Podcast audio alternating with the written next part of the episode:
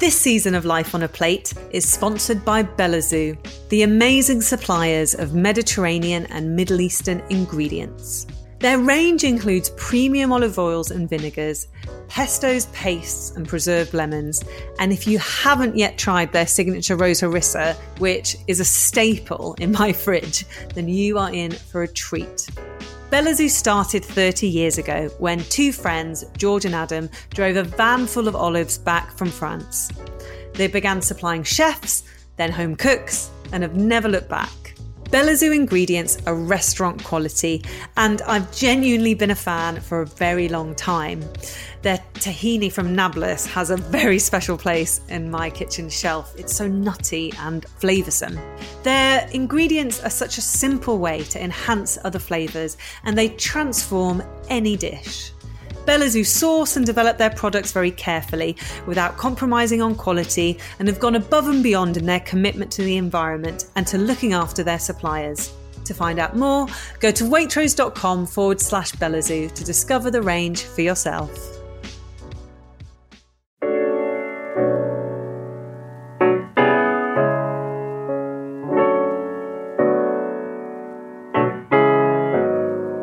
Hi, I'm Yasmin Khan, and you're listening to Life on a Plate, the podcast from Waitrose. Throughout the season, my co host, Alison Oakervee, and I are going to be talking to a range of fantastic guests from many walks of life and asking them to share their stories through the food memories, dishes, and ingredients that mean the most to them. Hi, Yasmin. How are you? I'm good, thanks, Alison. How are you? I'm all right, thank you. I've been really inspired by today's guest and I've been digging out all her old cookbooks and cooking from them. I'm not surprised because our guest this week is the wonderful Diana Henry, who I think is probably one of the most prolific recipe writers that I know. I say, I mean, she writes so many books, but also she's got a weekly column in Waitrose Weekend. And within that, she does a monthly menu for me. She's got her regular work in the Telegraph. So yeah, I'd agree with you. She is prolific in recipe writing and also just column inches. She just talks about food in such a really engaging way. I know. We we actually both really wanted to have Diana on, didn't we? For this season of Life on a Plate. I think we're both such big fans of her work on so many levels. And, you know, so what, what have you been inspired by in terms of recipes? Well, we've got some, a few family favorites. The one that we go to so often for midweek meals is her Moroccan chicken. It's chicken thighs and rice and onions and aubergines with harissa and, and loads of flavors and dates. The joy of it is it all goes in the oven together raw. There's not even onion softened in the pan first. That's Diana's strength. She's got lovely flavors in even the most simplest and easiest of dishes. She really does. And I think she brings that complexity, doesn't she, of of flavor, but with recipes that are so easy to put together. Mm. I absolutely love, and we talked about this in the podcast, but I absolutely love her her recipe for kind of roasted fennel with uh, roasted tomatoes and chickpeas. Another one, just, you know, whack things in the oven. Uh, and it's one of my favorite ways of cooking. And the reason we wanted her on this season isn't just because we're both huge fans of her recipe writing, but also because earlier this year in what I think is one of the most moving and powerful personal essays that I've read, she wrote a piece in the Telegraph about some very uh, debilitating illnesses she's had over the last few years. And I think I just felt this was such a wonderful opportunity to talk to someone about something that I think many people can relate to. That's right. Diana was diagnosed with breast cancer in 2019 and she underwent treatment for that. Uh, and just as she was recovering, she came down and developed the autoimmune disease vasculitis and that made her incredibly ill. It did. And she ended up in ICU and on a ventilator fighting for her life in February 2021. You know, and themes which the pandemic really brought to the forefront of all our minds. So I really wanted to talk to her about that and knowing Diana, uh, knowing what an incredible spirit she has. Um, it was wonderful to hear about some of the life lessons she'd gleaned from this incredibly tough period in her life. That's right. But she talks so, about so much more her childhood in Ireland, her beloved sons, her enormous cookery book collection, and of course, her zest and passion for her work. She really does. She's got so much energy, uh, does Diana. And we laughed so much and it was such an uplifting conversation, even though, you know, we covered some really, you know, profound themes. I so enjoyed it. So let's get on with it. So here is our conversation with Diana Henry.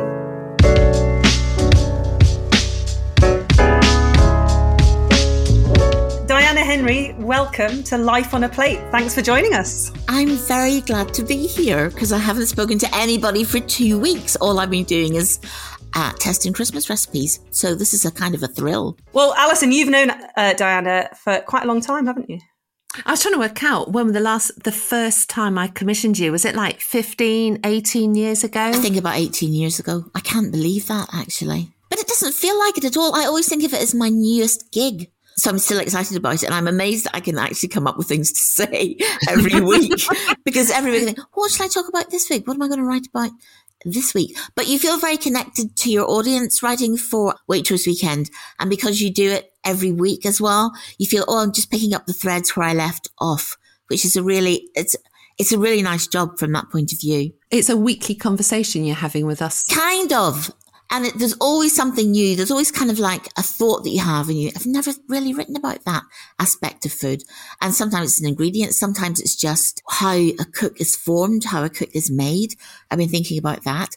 And, um, and last night I wrote about cheesecake. You haven't even seen that yet, but there's always something, always something in the world of food that you want to write about. There is for you, isn't there? We were talking this week as we were preparing for the interview about just what an incredibly prolific writer you are, and a mm. recipe writer at that.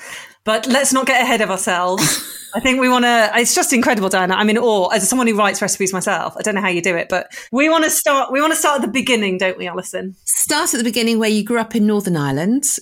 I'm right in thinking your grandparents rather than your parents were farmers. Yeah, my, my grandparents, my father's parents were farmers. My father worked in agriculture as well. And my mum was a teacher. Um, but I lived, it was a very rural, I mean, completely rural upbringing and really, um, you know, absolutely entrenched in an agricultural world. So I knew always what was going on from the point of view of crops and the, milking the cows and the chickens, whatever was going on, I was really aware of it. I really, it's funny, at this time of year, I particularly feel sorry for my own kids because they've been brought up in a city all the time. Mm. And you know, as it starts to get more Christmassy and it starts to get frosty in the mornings, you don't really notice that in a city, but you really do notice it in the countryside. Um, because frost has a smell. Um, it's hard to describe, but it does smell. It and does. I rem- and I remember not just that, but kind of like walking along in the morning to the school bus stop and the trees, the bare trees would have, they would be sort of glittering as well because they had a coating of it. And it's a time, this is the time of year you start making, you know, in school paper chains and you get ready to do the Christmas pudding and things like that. And my children don't have the smells that go with that, not the natural smells. They just have, you know, the city and inside the home.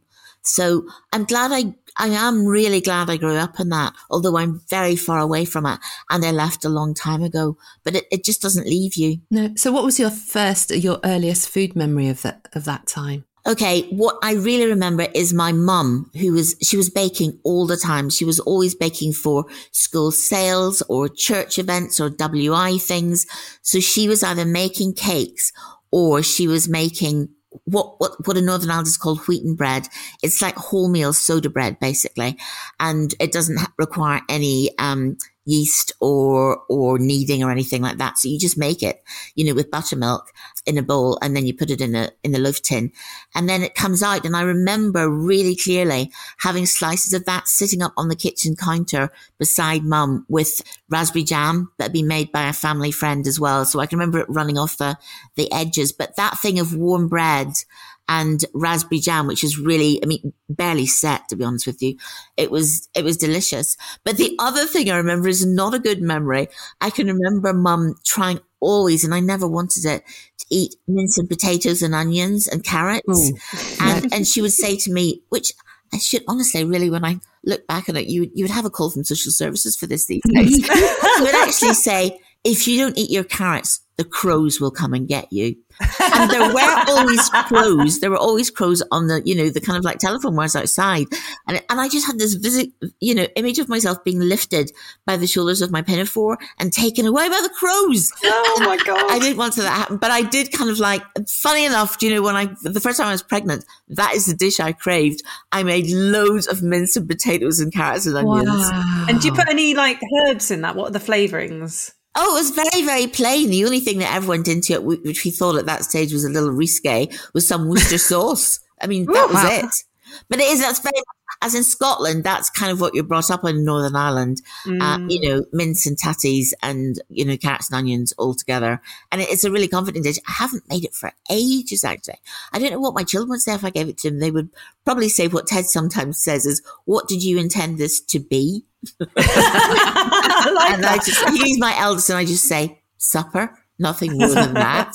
but the dishes that don't work, that's what he'll say. What were your intentions here, mum? And your palate changed, or perhaps got ignited more, didn't it, when you moved to London? And you've oh. Ah. described, obviously, you read English at Oxford yeah. and then you came to London and you've, I've heard you describe the culinary adventures you'd have, like running around the different bits of the town finding these ingredients. Can you describe some of that for us? My, it, just London just blew my mind completely because I mean, Oxford was kind of like quite parochial in a way. And I was able to get some um, ingredients, but not everything. But London, compared to Northern Ireland, where I grew up, I mean, I used to, I used to go to the Edgware Road just to be there. And I was able to get barberries and dates and you couldn't get pomegranate molasses in those days, not in a mm. supermarket. It's only something that's recent. Well, I know it is. And so is kind of preserved lemons, but those are all the, those are the things that I find. I remember kind of like looking at sacks of pistachios and stuff like that and yeah. barberries. So all of these things were available. And I just felt that I'd come to London, but basically I was in this massive world. So I go to Ridley Road to get, um, feta cheese because they had a lot, there was, there was a Turkish place there that had a lot of different kinds of feta. So I, I mean, my, my, weekends, I used to get exhausted basically by shopping. So I would go to get these ingredients and I would plan my weekly meals. There wasn't really anything that I was not able to cook. Everything was available. Well, I think you've described before how we can travel through our kitchens. And I think your recipes so often demonstrate that actually, because you can just see all the different influences that you've amassed and how you put them together. So the first one, crazy water pickled lemons, you've mm. kind of mm. described some of those Middle Eastern, North African influences of when you first came to London. Yeah. Um, but then they go on to, you know, really really varied things, whether it's Scandinavian food, whether it's kind of you know, a change of appetite and lighter eating, bird in the hand, which was just about chicken. All chicken. Such a great idea. I'm just thinking about some recent ones now. So how to eat a peach was about menus. I mean, these are very unique approaches to writing about food. And I wanted to know, where do you find the themes for your books? Where do they come from? They honestly, I just want to write them. Salt, sugar, smoke. I was quite surprised that that got commissioned in a way because basically I'd always done a bit of preserving. And I basically thought, I want to re- learn how to do this really properly. And the book, the book was the journey of learning how to do that. But that's what happens. Things come up. And I think, oh, I'd really like to learn about that. I'd really like to know about that. I mean, I think, well, we're lucky. If you write cookbooks, as you know, Yasmin, you can you can educate yourself while you're doing them. Yeah. And we're very lucky to get paid for that. Yeah.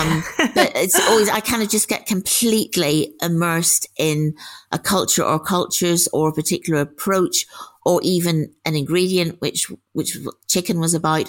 But my aim is always to go places as well. I'm interested in what's happening everywhere. And I think that's because I grew up in such a very kind of small place in the countryside in Northern Ireland. And I didn't leave the country till I was 15. And that was to go on that trip to France to do a, a school exchange. Um, but we, when I was little, I mean, it makes me sound ancient and it also makes Northern Ireland seem kind of like, oh my God, was it completely backward? But when we went to Dublin on holidays, we used to go to the airport to watch the planes taking off. I mean, that is just, I mean, I'm not that old actually, but that's what we did. There were four kids and my mom and dad, and we, it was so expensive to get anywhere on a plane. We just had to watch them rather than get onto them. And I hadn't been on a plane, um, until that first trip. And then I was on my own. And um, it's, it's really fun because I was going to France. So I was excited about that. But, it, you know, as we took off and then got into the clouds, I was like, nobody told me how beautiful this would be. Aww. Um, it was just so gorgeous. It was evening light. And by the time I got to Paris, it was dark by the time I met the family that I was going to stay with. But traveling was just something I could only think about. And I think since I've been able to do it, I've just like wanted to gobble the world up. Well, I think that passion comes across in your writing because even though you're not, I don't know, technically a food and travel writer. I feel that when I read your books, they absolutely, all the recipes have a sense of place and the stories whisk you away somewhere. So you do it so magically, Diana. Well, the book I'm doing at the minute as well, it's, it's been, it's called North and it won't be out till 2024. But I've been working on that on and off for 20 years. Mm. And that was because I got, well, I got obsessed with northern regions, you know, Scandinavia and Iceland and places like, and even Germany and places like that. Because I thought we were so immersed in Mediterranean stuff and we have been, we have been that for a long time. And I suddenly thought, well, what's wrong with the stuff on our doorstep? What's wrong with stuff from up there? And, um, also my dad, he used to come home, if he'd been on any kind of trip for work, he would bring back pickled herrings. So he'd bring these, he'd bring a jar out and they, they look so silvery and so beautiful. I got a taste then that I wanted to go to this place. So hmm. as soon as it, it was possible to actually fly to Stockholm without costing an arm and a leg. But there I was. I went to you're actually Denmark was the first I went to. I went to Denmark. I think this is such a good point because you're right. Mediterranean, certainly Middle Eastern in recent years, those flavors have dominated. You know, obviously the Indian subcontinent. But I would, I reckon, if you ask most people about you know the flavors and ingredients from some of the countries that you're going to explore in North, they actually wouldn't be able to tell you. So why don't you tell us what what are the flavors from this region? Well, there's kind of there's root vegetables um, so they're kind of like cornerstone and that sounds boring, but it isn't. So beetroot, we've only started to really, we've, we've only recently stopped pickling it and actually decided to eat it as a, as a proper vegetable. So that was one of the things that struck me first. Dill cardamom in their pastries and in their breads. Mm, oh, those lovely. Oh, caraway seeds. I love caraway, which is more Germanic than it is Scandinavian. Um, in Iceland, licorice, would you believe? Mm. Um, and, and things that surprised me when I was in, I've had a lot of trips out to Iceland. I really love it. And you think quite a lot about texture when you're there because texture is just a very key thing in the landscape. So you start thinking about it with food as well. And mm. there they use quite a lot of barley and there's oats and there's rye and stuff like that. And they're obsessed with rhubarb. Rhubarb is a big thing there. And all of those northern countries, they love summer berries because they don't get that many of them and they get them quite late and it's kind of, it's, they do ripen, but they're just not used to kind of having the abundance of them that we yeah. do, even in the UK actually, or in Scotland. So yeah, there are things that obsess them there. I'm trying to think of any more ingredients. Well, herring, definitely herring. And lots of fish, I guess. Yeah, as I was going to say, yeah. kind of like crab, lobster, cod, and salmon. Oh my goodness. Well, the first time I went to Sweden in the summer, I just couldn't believe how often that your meal was simply, especially if you went to see people, um, it was salmon with some sour cream with dill stirred into it and um, roast, roast or boiled beets on the side.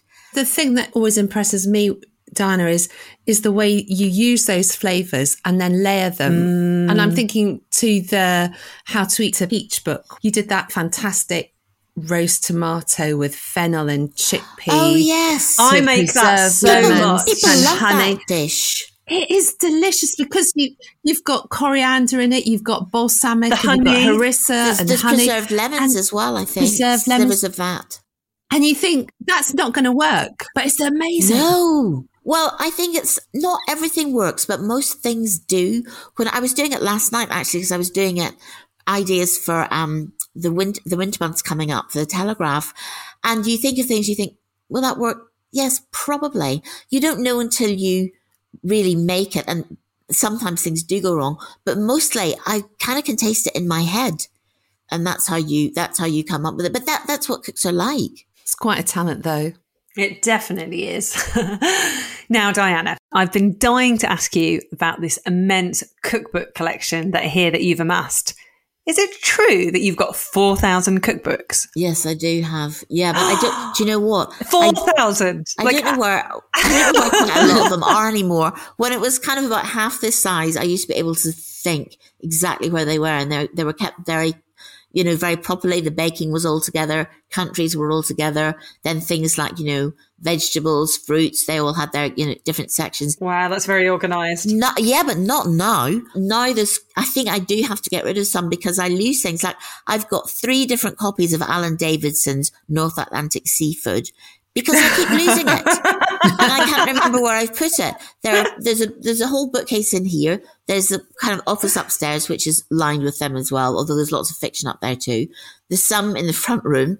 There's some. I took the ones that were in the downstairs cloakroom. I took it off. I took them out because I thought that was too much to cope with. And um, I have them in my bedroom. In fact, I've got stacks and stacks. All the books about North are up in my bedroom, all stacked wow. beside each other for the mm. um, and then I look at them and I think, oh my god, you're never going to get through all of these before you have to actually finish writing this.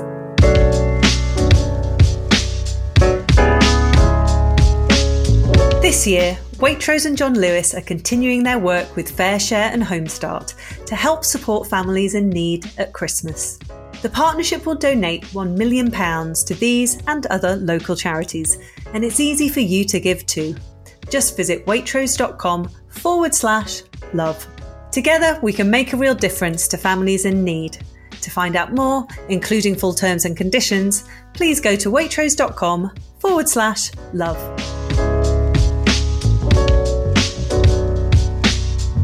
You're such an exquisite writer. So I'm always interested in asking people who are good writers, you know, who are the writers that you, you know, really are drawn to? You know, who do you recommend people should read? Oh, well, when I started, the people were Claudia Roden and Jane Grigson. I mean, Claudia Roden, she was the first person I discovered who really wrote about food in a cultural context. I mean, I mean, Jane Grigson did it as well, but she's different. Her, she doesn't, she, she uses poetry, she uses travelogue, she's kind of uses memoir, she uses you know, it's quite scholarly research about the background to particular ingredients. Um, but Claudia, I was just like, oh my God, she really took me places. I mean, I, I bought her book of Middle Eastern food as soon as I moved to London and I had a little basement flat and there was a turkey shop at the end of the road and I found her book in the bookshop near me and my granny had sent me some birthday money and that's what I used it for. So I bought Claudia's book and then I took it home and I didn't, and I started reading it immediately in the, sitting on the sofa in the basement flat. I didn't even notice it getting dark. And by the time I kind of looked up, I was reading by practically no light except for the lamppost outside. And I think I was having, by that stage of the book, was having tea with Claudia's, or coffee even, with Claudia's aunts um, in Cairo.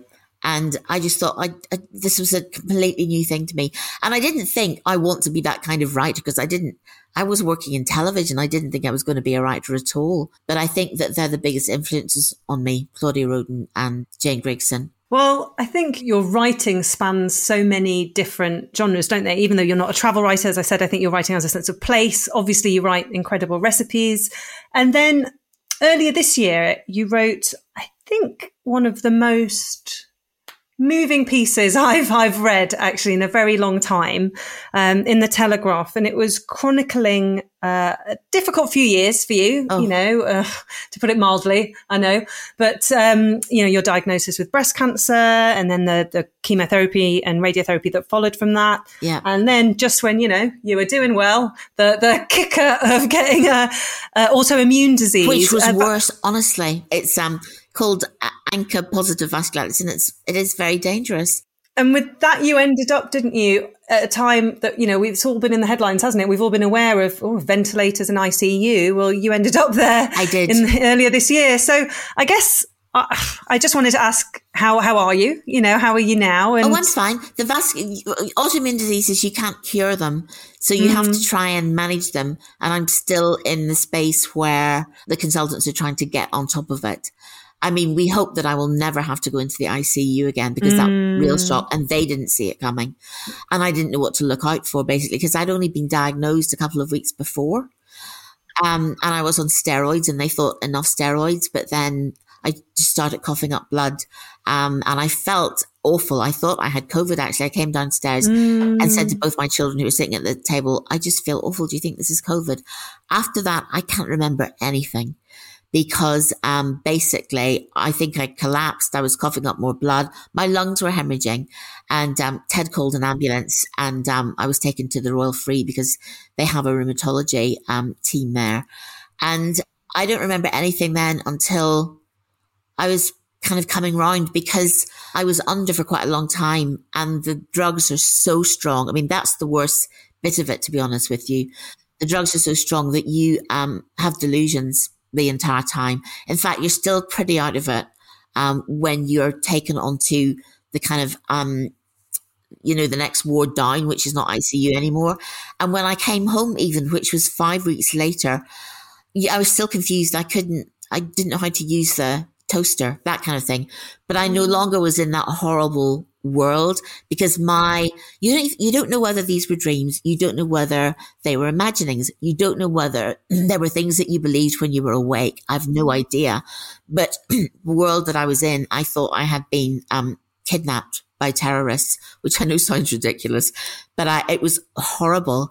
And in the dream i thought they also they they kidnapped ted at the same time and they oh, they shot him so i didn't know in my mind whether he was alive or not the whole time I was in the ICU. In fact, when, when they tried to get me to phone Ted when I came onto the kind of like normal ward, mm. I was very worried about doing it because I thought, I don't, I don't want them to try and kidnap me anymore if he did something that caused that to happen. Um, and you know, I mean, you think yeah. I thought in some ways it was it was like it must be like what people feel like maybe when they when they start when they get dementia and people mm. won't believe them and they think this thing is so true, but you can't. It's very frustrating because you can't get anybody to take you seriously. Um, I felt you feel like a, you feel much older. You feel much older, and you feel things are out of your control. And I remember you said to me that you you actually started writing, didn't you? Well, I do you know what? One of the first things that helped was I started to have dreams about the North Book. I know that seems ludicrous, but I started to dream it, and every night in my dream then I would go back to the same point on the page of the computer, the laptop that I was working on, and I'd start on the next bit, and um, I would be I mean, when it, when it, when it kind of like, when I came and it all out, it, it was not garbled, but kind of like not quite the right structure. But that's where I structured the book in those dreams before I left the hospital. And I was really happy when I started. I mean, by, by the end, when I had about two weeks before I came home, I just said to Ted, "Oh, please just bring me an A4 pad and lots of pens." And um, and that that I started to write about the North Book and um, to think about the recipe, uh, not the recipes, but the dishes that were going to go into it and the chapters that were going to go into it and how to organize it. I mean, I'd already done quite a lot of this before I'd gone into the hospital, but it seemed to be very important to me. It's I think it's to do with with um, categorizing stuff and getting control mm. and writing stuff down so you have this something has a shape because nothing else had a shape no nothing else was in your control at all because not at all because it was in the height of lockdown so you know ted couldn't pop in and see no. you or visit because hospitals were in lockdown and you'd also made a decision when you were, got diagnosed with cancer initially mm. that it was going to be on a very much a need to know basis because i remember you you told me because of your column. Yeah. I knew that that was it. For some reason, I thought that was incredibly personal. I'm not a very, mm. um, I don't make a big deal about privacy at all, but I thought that was, I don't know. It seemed to go to the heart of you to be diagnosed with, with cancer. I know other people, other people kind of like talk a lot about it immediately and they're on social media talking about it. I don't understand that at all. Mm. Um, I really didn't want the attention. I wanted just to get to get on with it. I didn't want sympathy. I didn't want people's feeling sorry for me, especially if it wasn't sincere. I wasn't up for coming with the, oh, oh, per you. I've had that with two close friends who've had cancer and they had this. I mean, I think everyone deals with things their own way, don't they? Yes, but they were the same and they were like, we're telling you, you're not allowed to tell anyone. I can't be dealing with people's sympathy or pity. I can't deal with no. putting on a brave face to make other people feel no. less sad. And and it's hard, but it, it's completely understandable. And obviously, so many, so many of us now, you know, pretty much everyone knows someone you know, been touched by cancer. Well, we? one in every two of us are gonna gonna have it, and I, I mean, I've heard about three people in the last two weeks, so it's a big club. Absolutely. And it, but I thought that's what made your piece so powerful, actually, because I think it's really worth reminding people that sometimes it can be exhausting just trying to deal with your own reaction to someone else being ill. Yeah. I mean, I find dealing with cancer actually quite and because uh, I saw the positive things about it, and then I went to have chemo every week, and that meant I had a day off. So I used to kind of look forward to mm. it because I tried to kind of like do work while I was having having the chemo input, but I could never do it. I could never manage it, not with the cold cap, because I had the thing that you put on that stops your well, it's supposed to help stop your hair falling out. How did chemo affect your sense of taste? Oh my god! Well, it did very different things at different stages. At first, um, things were really muffled, and that was interesting. I could, I mean, I would just be, I would get quite crazed um, about trying to find things that tasted strong enough. So I'd be mm. standing mm. in the door of the fridge and it'd be raspberries, um, dolcelatte, um, herring, um, anything that was really, really strong because that, that's what it needed to come through. Then it changed after a while. And I had this awful thing for a period where it felt like there was kind of like a bird's nest of twigs in my throat. Oh, Everything oh. that went down would feel it, it would kind of like it would hurt there. And then my, my mouth got bad as well. My tongue got very sore. My tongue has not completely recovered. But um, chilies were awful. Chilies were awful. So any kind of so the opposite thing happened. Anything strong then was difficult, and I needed blander stuff. And at one stage, I couldn't even really swallow water. It felt too thin. So if I was thirsty, I drank milk because the fattiness I think made it um, just softer to go down yeah. my throat. But they gave me things to kind of like deal with this, including these absolutely ghastly aniseed flavored jellies that I had to, that I had to drink before I had a meal. And, um, it was, it was kind of awful. I mean, I kept, I kept testing recipes and I kept cooking the whole time. um, and sometimes I had to get the, the kids to do it, or I would say to, um, uh, Valerie, who always shoots my, um, recipes for the te- Telegraph, I would say like, okay, I might not have enough cayenne in that because I was too scared to use more. Mm. Or it would be the mm. opposite thing. And I'd say, I think this is too powerful. So just see what your taste buds make of it. Um, but yeah, I kept going and I never stopped being interested in food, but it became something I had to think about more than I really wanted to, if you know what I mean. Since you've had your diagnosis, have you changed your diet when when I came home from the hospital, actually after the um, autoimmune disease, I did start eating a lot more healthily. It was an awful lot of fruit and vegetables, and I just did that because I thought, okay, I've been really ill twice now, and it's just something you can do. I didn't do it in a very considered way. I didn't go on and look at oh what you should eat if you've got an autoimmune disease. Mm. I just I just started. I decided to eat less bread, less cheese, more vegetables, more fruit, and quite a lot of protein, and that's the thing that really changed. It's been an extraordinary uh, few years for you, and you've had to deal with some real existential questions, I think, throughout it. Mm. I don't know. It's hard to ask this question without sounding glib, but go on, you know, go what, ahead. I'm, I'm going to go for it anyway. Uh, what what do you think you've learned from it, or how how has it all changed you? I think that I definitely, and this goes back to when I was in hospital after the surgery for cancer, and my sister said to me, "What do you want to do when you go home?" I mean, she she thought maybe I, you know, did I want to go out for dinner? Did I want to do this? Did I want to do that? And I just said, I want to feel the sun on my face. Mm. And that's what you really feel. The thing I kept thinking about when I was in the hospital at that time was the sound of a breeze through trees, you know, when it ripples like that. And I really, I thought to myself, I hadn't paid enough attention to those things. And the first time I walked um, up to the shops quite near me when I got home, I mm. realized mm. that I hadn't looked upward enough. And there were trees that I hadn't noticed before because mm. I'm a very mm. focused person and that's really good for work. It's not good for necessarily life. You mm. have to be looking and you have to be, I mean, it's a very hackneyed phrase these days, but you have to kind of be in the moment. And I think I was definitely rushing too much and always busy with the next thing. And that's just my personality. But I think I've slowed down a bit and actually when you've been really ill, you have to, your body won't let you go that fast. So you have to behave in a slightly different way. I did think before, because I thought the cancer that I was, that I was diagnosed with, I thought it was going to be worse than it was. And I spent, oh, a whole week crying before I got the diagnosis and just thinking about what I wanted to change. And at that stage, it looked as if I might only just have two years left. And I thought about what I would want to do and how I want to live in that time. And I think it does make it makes it different. It makes you different if you have really thought of the possibility of death, which I now have twice with the cancer and then with the autoimmune disease, which actually did nearly kill me. And that's still quite scary. And I think something happens. It sounds macabre, but I have accepted death, you know, mm. because it happened so nearly and because it could happen again. It might never. Does that feel liberating? I think it means that you don't, I don't want to waste time.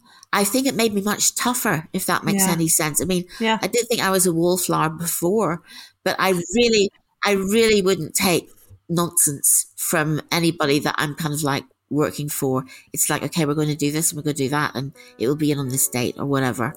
Um, mm. But it does. It just makes you. I don't think it's, it's. You're not as easy to push around after you've had two major illnesses.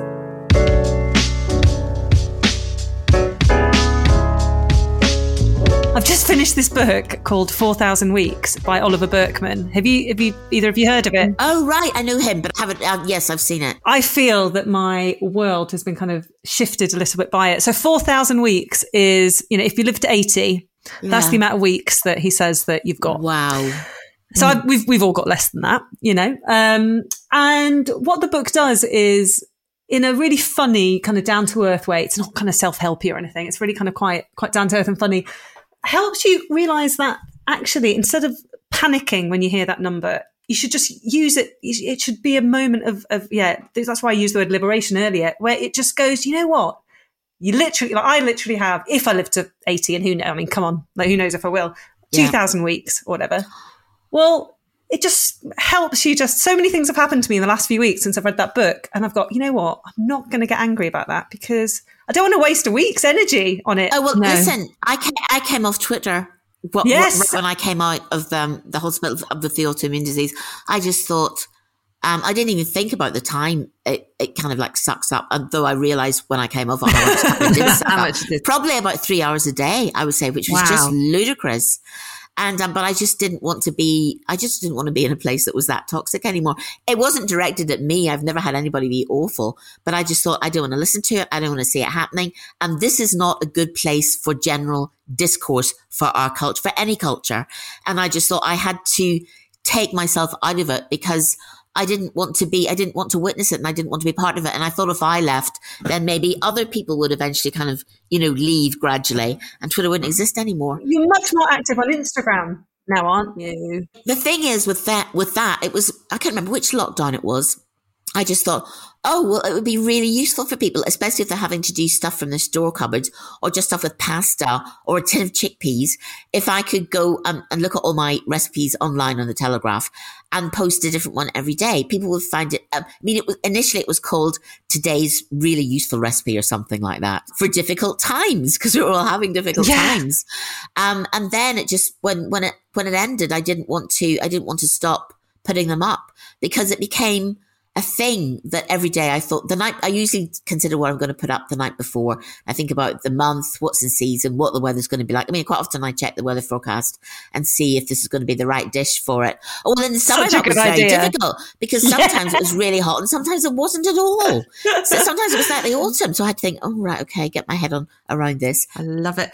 So tell us, we ask everyone who is on uh, Life on a Plate what is your store cupboard ingredient? What is the one thing that the Henry house always has in their kitchen cupboards? You should see my store cupboard though. I mean, honestly, you walk into it. I've got one of those ones that you can walk into it because when I came to this house, I got them to put the. It's not, it's, I wouldn't call it a walk-in larder because it doesn't have hanging hams and all that kind of thing. It's not Mrs. Mrs. Beeton-esque, but what it does have is that it's quite well, it's quite organized in there. Um, that's all divided, subdivided into um, areas of the world and the ingredients that you need to do. Oh, I love that. Oh, I love so that is very organized. The Southeast well Asian section just keeps growing and growing, mm. and the Italian section. Now You see, that's interesting because there are not so many ingredients that you need for that. That's quite mm-hmm. small. Um, my Indian section is quite big, but it's definitely, if you look at my cupboard, de- definitely Southeast Asia is taking over the world. Definitely. If I had to kind of be stuck, kind of like stuck with, with kind of like a couple of things, I always have olive oil. I always have butter. I love butter and you have to have lemons. A kitchen that hasn't got lemons. I mean, you just, I mean, it's just, it's just such a brilliant ingredient because it, it can replace salt completely. Or it's the other thing is it's a big, it's a great connector of flavors. Mm. So quite often when I finish, especially a soup, actually, I'll taste a soup and think, you know, it should be okay, da da da. And there'll be something missing. It's, it's like it hasn't got a middle. And then I would squeeze some lemon in. I'm really glad you said that, Diana, because I often say, and I've written about it quite a lot, that we've got stuck thinking that salt and pepper are seasoning. Whereas for me, lemon juice is season- it's, it's one of the seasonings. You know, so you, you taste something and you, you, you do the salt, the pepper, for me, a bit of fat as well, actually, whether that's butter or olive oil and, yeah. um, and, and the, and the lemons. And it works with sweet things as well. Cause sometimes if I'm making, I do this cream with cardamom and rose water in it. And if I add a little bit of lemon to that, you think it would kind of like, it would, it would negate those other ingredients. It actually makes the rose water a bit more floral. Mm. And I think it brings out the cardamom as well without overdoing it. So I think it's quite a miracle ingredient, lemon. I love it. That brings us nicely to uh, kitchen grill. Diana, have you uh, been told about this? This is I have been. I've heard. I'm not going to be able to do it at all because I will go, oh, but on the one hand and on the other hand. but that's great. We find a little bit more about you by okay. doing it. We've kind of touched this already. Tea or coffee? Oh my God, I knew you were going to ask me that. if I really had to choose, it would be coffee because not only do I like drinking it, I, I can't, I actually most sweet things I don't eat without drinking coffee at the same time. If I'm in a restaurant and they're going to bring me pudding, I'll say bring a double espresso along with it. Like chocolate. Oh my God. Chocolate cake with some dark espresso. They're just things like that. It really. tastes so much better with coffee. Mash or chips? Mash, but very Mash. buttery. very, very buttery. nice, nice. Sight or smell? Oh my God, that's interesting. It's a hard one. Yeah. Smell. Mm. Yeah. Actually. Yeah. Smell. smell. Lovely. Sourdough or baguette? That's quite hard. I thought about that a lot. Would you believe it? It's ridiculous thing to spend time thinking about. I love them both, but in the end, I would say that sourdough goes with more things. Yeah. But if you're leaving me with just which might be the kind of thing that I would have you to take have to your desert forever. island. Well, yeah, a green salad, a, just a green salad with a lovely vinaigrette made really well. Now, mm. that is better with baguette. It is better mm. with baguette than it is with sourdough. But I would choose for practical reasons and thinking of how many more things it would do justice to. I would, I would go with sourdough. Nice. Parsley or coriander? Wow. That's hard as well. I mean, I love coriander. I have to be careful not to put it in too many things, actually. Oh no, I love it. Um, but also, you know, there are people who don't like it at all. They taste it in a particular way and it seems soapy to them. So I try not to use it too much. And, but parsley, parsley's just, parsley's so home because it's mm. so a part of, um, chicken soup on stock being made. And that's what I always smelt growing up. And it's a very useful herb. I think, Oh, I think parsley is probably more useful, but coriander is more, you know, you know, kind of addictive. Basically. Yeah, and especially if your Southeast Asian ingredients are growing. Well, and just, uh, also, it's kind of like it goes into Indian food, it goes in Middle yeah. Eastern food. It I mean, it's just like everything. It's everywhere, and lovely. Crisps or chocolate? Crisps. We got a favourite flavour? Oh, cheese and onion. Nice. Really? Although not when I, when I, was a child, it was always salt and vinegar. And I used to, when I was little, I used to dip, I loved salt and vinegar crisps dipped in ice cream.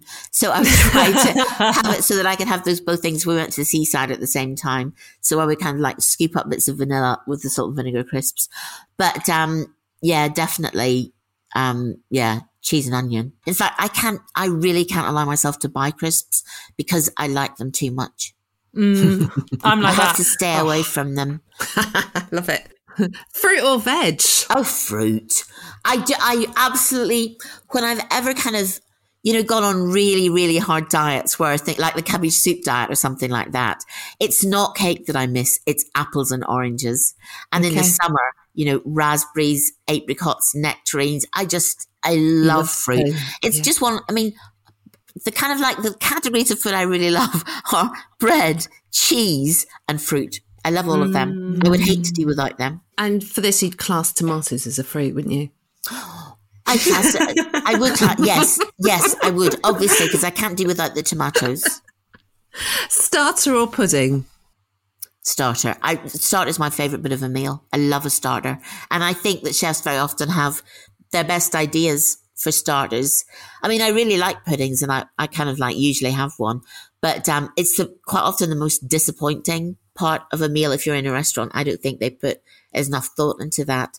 But a starter kind of like also, do you know what? People don't do starters anymore. This, I mean, I, I did a whole book. I did Eat a Peach and it was a book of menus. And, um, there was always a starter because I love that because it's another, it's another set of flavors and textures that you have before you kind of have your main course. I think that people in the twenties don't, don't bring their friends round anymore and offer them a starter. I honestly think it's gone. And I think that's a bit of a pity. Just main course and pud. Main course and pud, yeah, basically. But what happens with the main course is quite often I think it's it's too big. So I would like a starter and then a smaller sort of main course, and then I'll go into the pud after that. What I think is happening with that phenomenon is yeah. that I think that I agree with the starters, but I feel that you have a main and then you have, a, have a, a, few more sides. And I wonder if that's because of a lot more of the Mediterranean, Middle Eastern influences that we've got. Well, also the thing is also if you're doing, if you're doing vegetable main courses, you I need a few they're, they're, they're, kind of small. You yeah. need a few things. Yeah. Because it's very, very difficult, I think anyway, to come up with real kind of like stunning main courses that stun in the way that a roast chicken does or a big jointed mm-hmm. beef does. So, you end up with kind of maybe your hero vegetable dish, but you want some others around it. I mean, I definitely cook more extra vegetable dishes now than I, than I used to. So that might be the reason. Yeah, you're right. Mm, okay. Um, spicy or mild? Oh, spicy. And you know, because I've still got this tongue, which gives me some problems. I was talking to Stanley Tucci about it. I mean, he's got more of a reason to be bothered about this because he had yeah. tongue cancer and um, he had a terrible, terrible regime um, for chemotherapy and radiotherapy to, to, to cure his cancer. But he still has trouble with saliva and he still has trouble with heat. And we're, mm. we were talking about it recently I interviewed him and we were this was really funny to exchange exchange notes on saliva, basically. but um he still finds his tongue sore as well, and so do I. But I mean I just won't friends say to me, why did you stop eating chilies? And I'd say, but no, because I love them. So I take a painkiller before I go to Um, uh, the things I do have to avoid though is I find Sri Lankan too much. Um, it's too I, spicy. Too, too hot. Yeah. And it hurts my tongue. I mean, I went there. Actually, it was in the middle of chemo and I didn't even think twice about it. I went to a lovely Sri Lankan restaurant, um, over Christmas. I think it was two years ago. And I was literally crying. And mm. I kept mm. saying to them, could you bring me some yogurt? I didn't even know that yogurt was a thing to have with the, what I was eating. But then they would bring me a petri dish. And it was like, no, I need a bucket. You don't understand because it's the only thing that will, I mean, water doesn't do it, obviously. It, this yogurt has to be the thing, but I'm not, no, I haven't given up chilies at all. And the final question is high tech or a wooden spoon? Oh my God, a wooden spoon. Course. Like, I don't even know why people have high tech things. They say to me sometimes kind of, oh, the things that make kind of like mashed potatoes for you, isn't there? And heat them up and everything. oh, yeah, yeah. Even the stupid questions I'm asking you show you how little I pay attention to these things. No, I just think that everything that you need basically is in your drawers in your kitchen. I mean, I have a food mixer and I've, I have a food processor. I have a proper Italian coffee maker which is like having a train set because only my children actually know how to use it. They got it to me for my 50th birthday. The only thing I've ever managed to do with it is blow it up. I mean, seriously, I, I, got it too hot and then the kind of like the coffee, the coffee grounds went all over the place. So I am, I'm hopeless with machines, hopeless. So yes, give me a wooden spoon any day. In fact, I think the best cakes are the ones that you just mix with a wooden Aww, spoon and yeah. make those yeah. a lot Well, it was a real pleasure to have you on Life on a Plate. We knew we would laugh a lot and it was very inspiring too. I don't know how or where you get your energy from, Diana, but I'm so glad that you still have so much of it because I can't wait for North and I'm looking forward to seeing these new recipes too. Thank you so much. It was really fun.